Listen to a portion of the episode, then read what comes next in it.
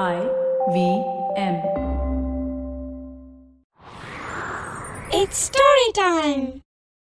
காணாம போன இளவரசியோட மோதிரத்தை கண்டுபிடிக்க முடிஞ்சிச்சான்னு இந்த கதையில பார்க்கலாம்.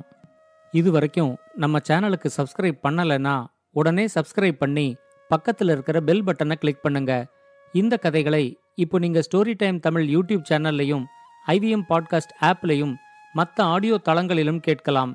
ஸ்டோரி டைம் தமிழ் சேனலுக்காக உங்களுடன் ரவிசங்கர் பாலச்சந்திரன். ஒரு சின்ன விளம்பர இடைவேளைக்கு பிறகு கதையை கேட்கலாம். Namaste, this is Cyrus Brocha. I am part of the government cancel culture program to remove rubbish off all the different streams available. So what we have is all the collected rubbish we put together on our show. It's called Cyrus Says. It's on I V M Podcast. You have to watch it and listen to it. It's on our app. It's on our website. It's on the YouTube channel. It's on Facebook. There are many different ways. Don't bother me and ask me how. Uh, you have to find out. We talk to different personalities.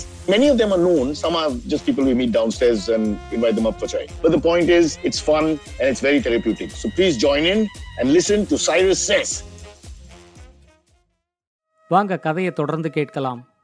Japan நாட்டுல ஒரு கூலி தொழிலாளி இருந்தாரு. அவர் பேரு using.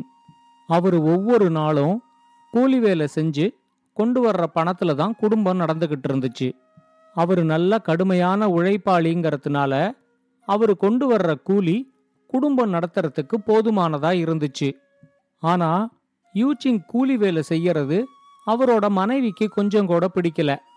அவரு தன்னோட திறமைகளை இன்னும் கொஞ்சம் வளர்த்துக்கிட்டு கூலி வேலையை தவிர வேற ஏதாவது ஒரு வேலை செய்யலாமே அப்படின்னு அவரோட மனைவி யோசிச்சாங்க. அவங்களோட தோழிகளுக்கு நடுவுல தன்னோட கணவன் ஒரு கூலி தொழிலாளி அப்படின்னு சொல்லிக்கிறதுல யூசிங்கோட மனைவிக்கு ரொம்ப தயக்கம் இருந்துச்சு. அவங்க ஒரு நாளைக்கு அந்த ஊர்ல இருக்கிற ஒரு பொது நீச்சல் குளத்துக்கு நீச்சல் பழகிறதுக்காக போனாங்க. இவங்க போனப்போ அந்த நீச்சல் குளம் பயங்கர பரபரப்பா இருந்துச்சு. முன்ன எப்பவும் இல்லாத மாதிரி ரொம்ப பாதுகாப்பு முன்னேற்பாடுகள் இருந்துச்சு. ஒவ்வொருத்தரையும் முழுக்க பரிசோதனை பண்ணி அதுக்கு அப்புறமா தான் நீச்சல் குளத்துக்குள்ளேயே அனுமதிச்சாங்க. ஒவ்வொருத்தரும் அவங்க முறை வர்றதுக்காக ரெண்டு மணி நேரத்துக்கு மேல காத்துக்கிட்டு இருக்கிற மாதிரி ஆச்சு. இதுக்கெல்லாம் காரணம் என்னன்னு யூசிங்கோட மனைவி விசாரிச்சப்போ அவங்களுக்கு தெரிஞ்சிச்சு. அன்னிக்கு அரண்மனை சோதிடரோட மனைவி அந்த நீச்சல் குளத்துக்கு நீச்சல் பழக வரப்போறதா ஒரு தகவல் கொடுத்திருந்தாங்க. இது தெரிஞ்சதும் யூசிங்கோட மனைவிக்கு ரொம்ப கோபம் வந்துருச்சு. அரண்மனை சோதிடரோட மனைவி அப்படின்னா அவங்க என்ன பெரிய கொம்பா? அவங்க நீச்சல் பழகணும்னா எல்லார மாதிரியும் அவங்களும் வந்து நீச்சல் குளத்துல நீச்சல் பழகிட்டு போகட்டும். அதுக்கு எதுக்கு இவ்வளவு பாதுகாப்பு ஏற்பாடு? என்னவோ நாங்கள்லாம் நீச்சல் குளத்துக்கு வரும்போது வெடிகுண்டோட வர்ற மாதிரி எங்களை இவ்வளவு தூரத்துக்கு சோதனை போட்டு அலக்கழிச்சு அவங்க நீச்சல் பழகிட்டு போகிற வரைக்கும் ரெண்டு மணி நேரத்துக்கு மேல காக்க வச்சு அங்க காத்துக்கிட்டு இருந்த அத்தனை பேரோட நேரத்தையும் ஒரு சோதிடரோட மனைவிக்காக வீணடிச்சது யூசிங்கோட மனைவிக்கு ரொம்ப எரிச்சலா இருந்துச்சு. தன்னோட கணவர் மட்டும் ஒரு கூலி தொழிலாளியா இல்லாம ஒரு சோதிடரா இருந்தா எவ்வளவு மதிப்பா இருக்கும் அப்படின்னு அவங்க யோசிச்சு பார்த்தாங்க. அன்னிக்கு வீட்டுக்கு போன உடனே யூசிங்கோட தேவையில்லாம சண்டை போட ஆரம்பிச்சாங்க. நீங்க கூலி தொழிலாளியா இருக்கிறது எனக்கு கொஞ்சம் கூட பிடிக்கல. என்னோட தோழிகளுக்கு நடுவுல நீங்க என்ன வேலை பாக்குறீங்கன்னு சொல்றதுக்கு கூட எனக்கு ரொம்ப தயக்கமா இருக்கு. என்னால வீட்டை விட்டு வெளியே தலை காட்டவே முடியல. அவ்வளவு அவமானமா இருக்கு. நீங்க ஒரு கூலி தொழிலாளியா இருக்கிறதுனால தான் இன்னைக்கு தேவையில்லாம நான் நீச்சல் குளத்துல ரெண்டு மணி நேரத்துக்கு மேல காத்துக்கிட்டு இருக்கிற மாதிரி ஆயிடுச்சு. நீங்க என்ன செய்வீங்களோ எனக்கு தெரியாது. அடுத்த ஆறு மாசத்துக்குள்ள நீங்க சோதிடத்துல நல்ல பயிற்சி எடுத்துக்கிட்டு ஒரு சோதிடர் ஆயிடணும். நீங்க மட்டும் சோதிடர் ஆகலைன்னா எனக்கு கெட்ட கோபம் வந்துடும் அப்படின்னு யூசிங் கிட்ட சத்தம் போட்டாங்க. முதல்ல யூசிங்க்கு ஒண்ணுமே புரியல. நான் என்னத்துக்கு திடீர்னு சோதிடர் ஆகணும்? நான் கூலி தொழிலாளியா இருக்கிறது உனக்கு பிடிக்கலன்னா நான் ஏதாவது சின்ன வியாபாரத்தை ஆரம்பிச்சுக்கிறேன். எனக்கே கொஞ்ச நாளா இந்த கூலி தொழிலாளியா இருக்கிற வேலையை விட்டுட்டு ஏதாவது ஒரு சின்ன வியாபாரம் ஆரம்பிக்கலாமான்னு ஒரு யோசனை இருந்துகிட்டு இருக்கு. அதுக்கு ஆயிரம் பொற்காசுகள் தேவைப்படுங்கிறதுனால தான் நான் வியாபாரம் ஆரம்பிக்காம இன்னும் கூலி தொழிலாளியாவே நீடிச்சுக்கிட்டு இருக்கேன். ஆனா அதுக்காக என்னால ஒரு சோதிடராலாம் ஆக முடியாது. அதுக்கு நிறைய படிக்கணும், வர்றவங்க என்ன பிரச்சனையோட வர்றாங்களோ அதுக்கு சரியான தீர்வை சொல்லணும். அப்படியெல்லாம் சொன்னாதான் சோதிடரா நீடிக்க முடியும். நான் சொல்ற சோதிடம் சரியா பலிக்காம போச்சுன்னா நிறைய சிக்கல்களை வேற சந்திக்கிற மாதிரி இருக்கும், அது சரிப்படாது அப்படின்னு சொன்னாரு. இப்ப யூச்சிங்கோட மனைவி சொன்னாங்க, இந்த சமுதாயத்துல கூலி தொழிலாளிக்கு எந்த மதிப்பும் கிடையாது, வியாபாரி ஆகிறதுக்கு முதல்ல உங்களுக்கு ஆயிரம் பொற்காசுகள் வேணும், அதுவும் உங்ககிட்ட இல்ல. ஆனா சோதிடர்கள் சொல்ற ஒவ்வொரு வார்த்தைக்கும் இந்த சமுதாயத்துல நல்ல மதிப்பு இருக்கு. நீங்க அடுத்த ஆறு மாசத்துக்குள்ள சோதிடரானா மட்டும்தான் நான் இந்த வீட்டுல இருப்பேன், இல்லைன்னா நான் கிளம்பி எங்க அம்மா வீட்டுக்கு போயிடுவேன் அப்படின்னு சொல்லிட்டாங்க. அவங்க அப்படி சொன்னதும் யூச்சிங்க்கு என்ன செய்யறதுன்னே தெரியல.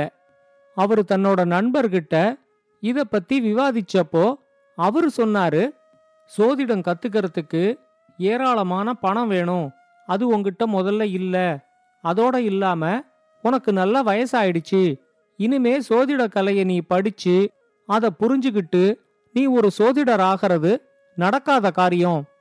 அந்த நீச்சல் குளத்துல பெண்கள் பகுதிக்கு கண்காணிப்பாளரா இருக்கிற ஒரு பெண்ணை என்னோட மனைவிக்கு தெரியும், நான் அவங்கள வச்சு வேற ஏதாவது ஒரு ஏற்பாடு செய்ய முடியுமான்னு பாக்கிறேன்.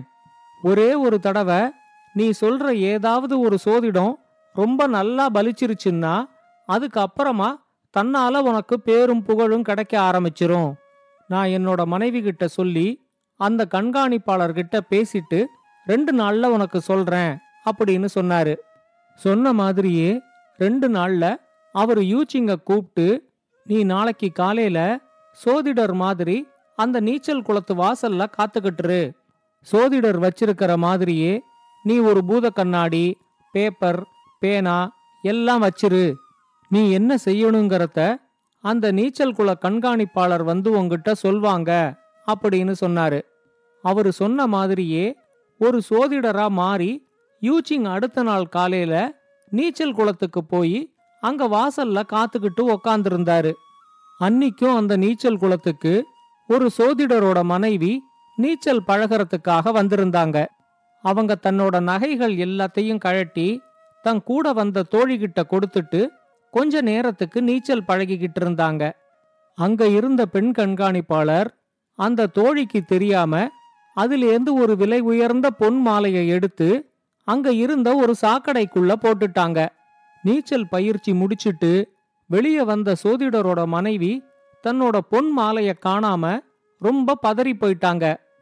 அவங்க நீச்சல் கண்காணிப்பாளர்கிட்ட, நான் இங்க வரும்போது ஒரு பொன் மாலைய போட்டுக்கிட்டு வந்திருந்தேன், இங்க இருக்கிற யாரோ தான் அதை திருடி இருக்காங்க, அது யாருங்கிறத உடனடியா கண்டுபிடிக்கணும், இங்க யாராவது சோதிடர்கள் இருக்காங்களா அப்படின்னு கேட்டாங்க.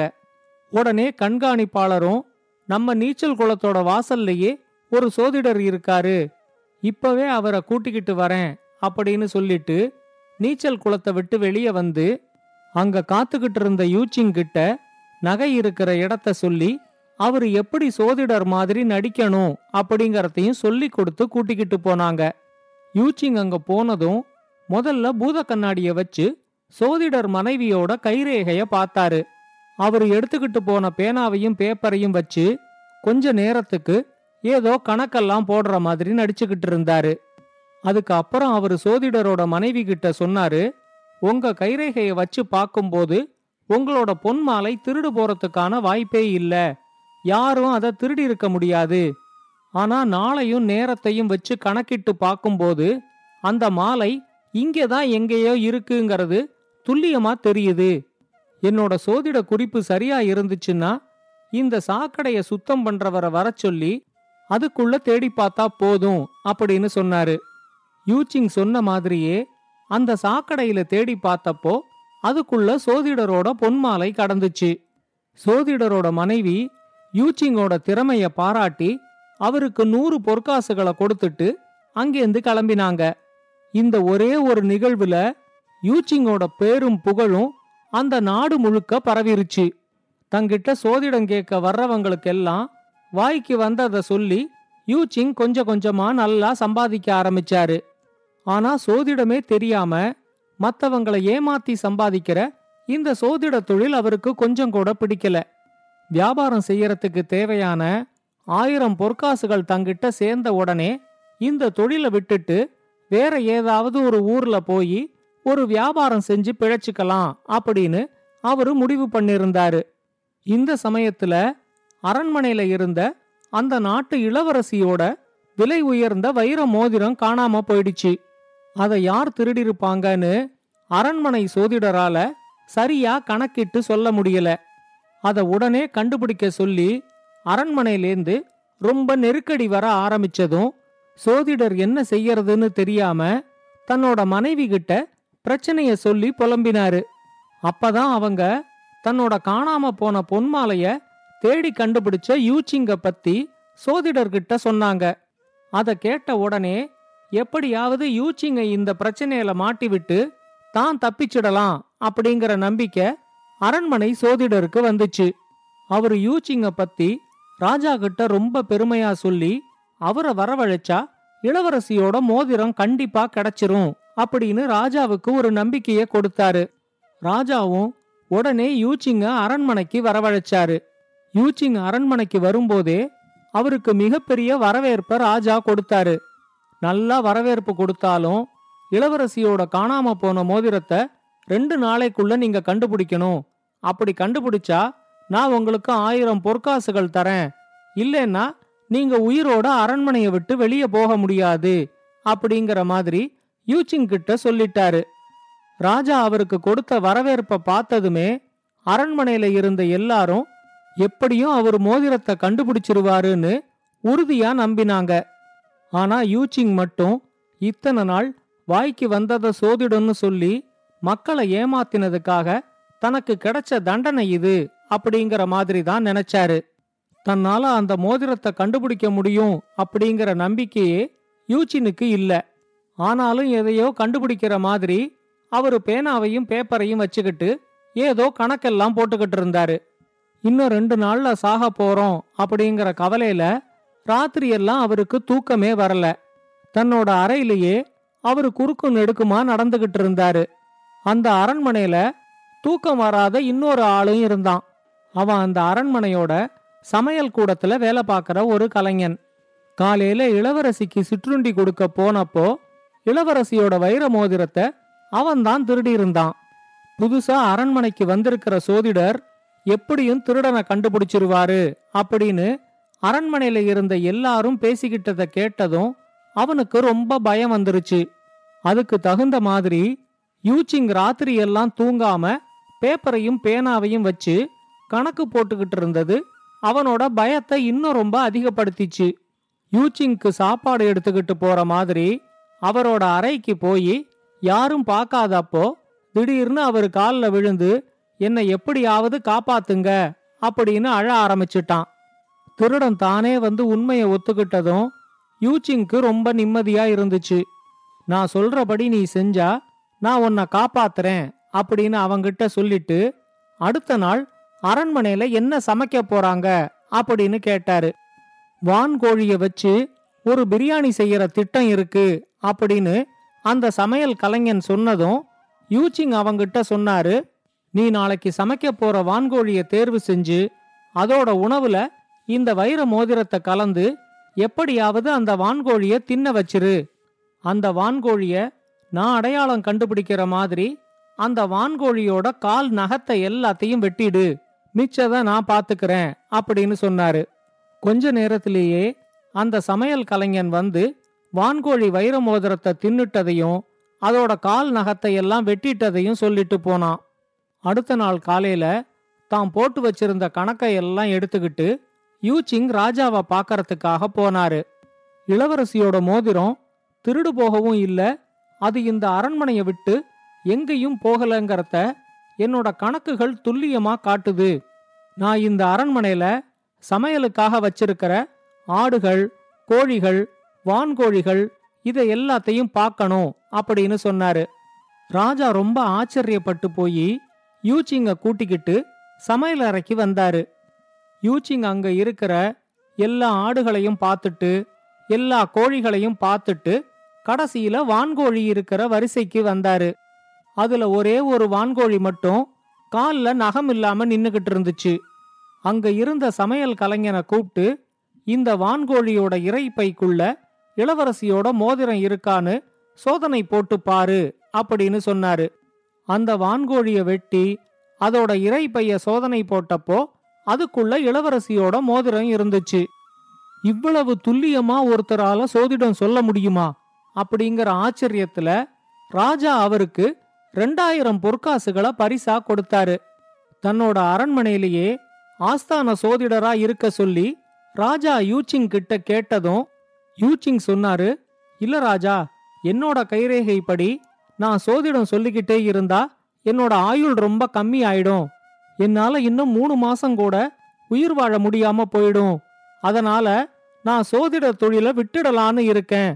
நீங்க கொடுக்கற இந்த பரிசு தொகையை வச்சு நான் ஏதாவது ஒரு வியாபாரம் செஞ்சு பிழைச்சுக்கிறதுக்கு நீங்க எனக்கு அனுமதி தரணும் அப்படின்னு கேட்டாரு.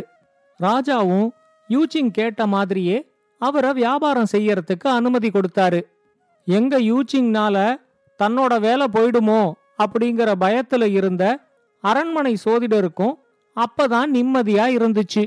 இந்த கதையை பத்தின உங்களோட கருத்துக்களை ஸ்டோரி டைம் தமிழ் யூடியூப் சேனல்லையும் பாட்காஸ்ட்லையும் பின்னூட்டத்துல கமெண்ட்ஸா பதிவு பண்ணுங்க. இது மாதிரி பல பாட்காஸ்டுகளை கேட்க ஐவிஎம் பாட்காஸ்ட் டாட் காம் இணையதளத்துக்கு வாங்க, இல்லை ஐவிஎம் பாட்காஸ்ட் ஆப்பை டவுன்லோட் பண்ணுங்க.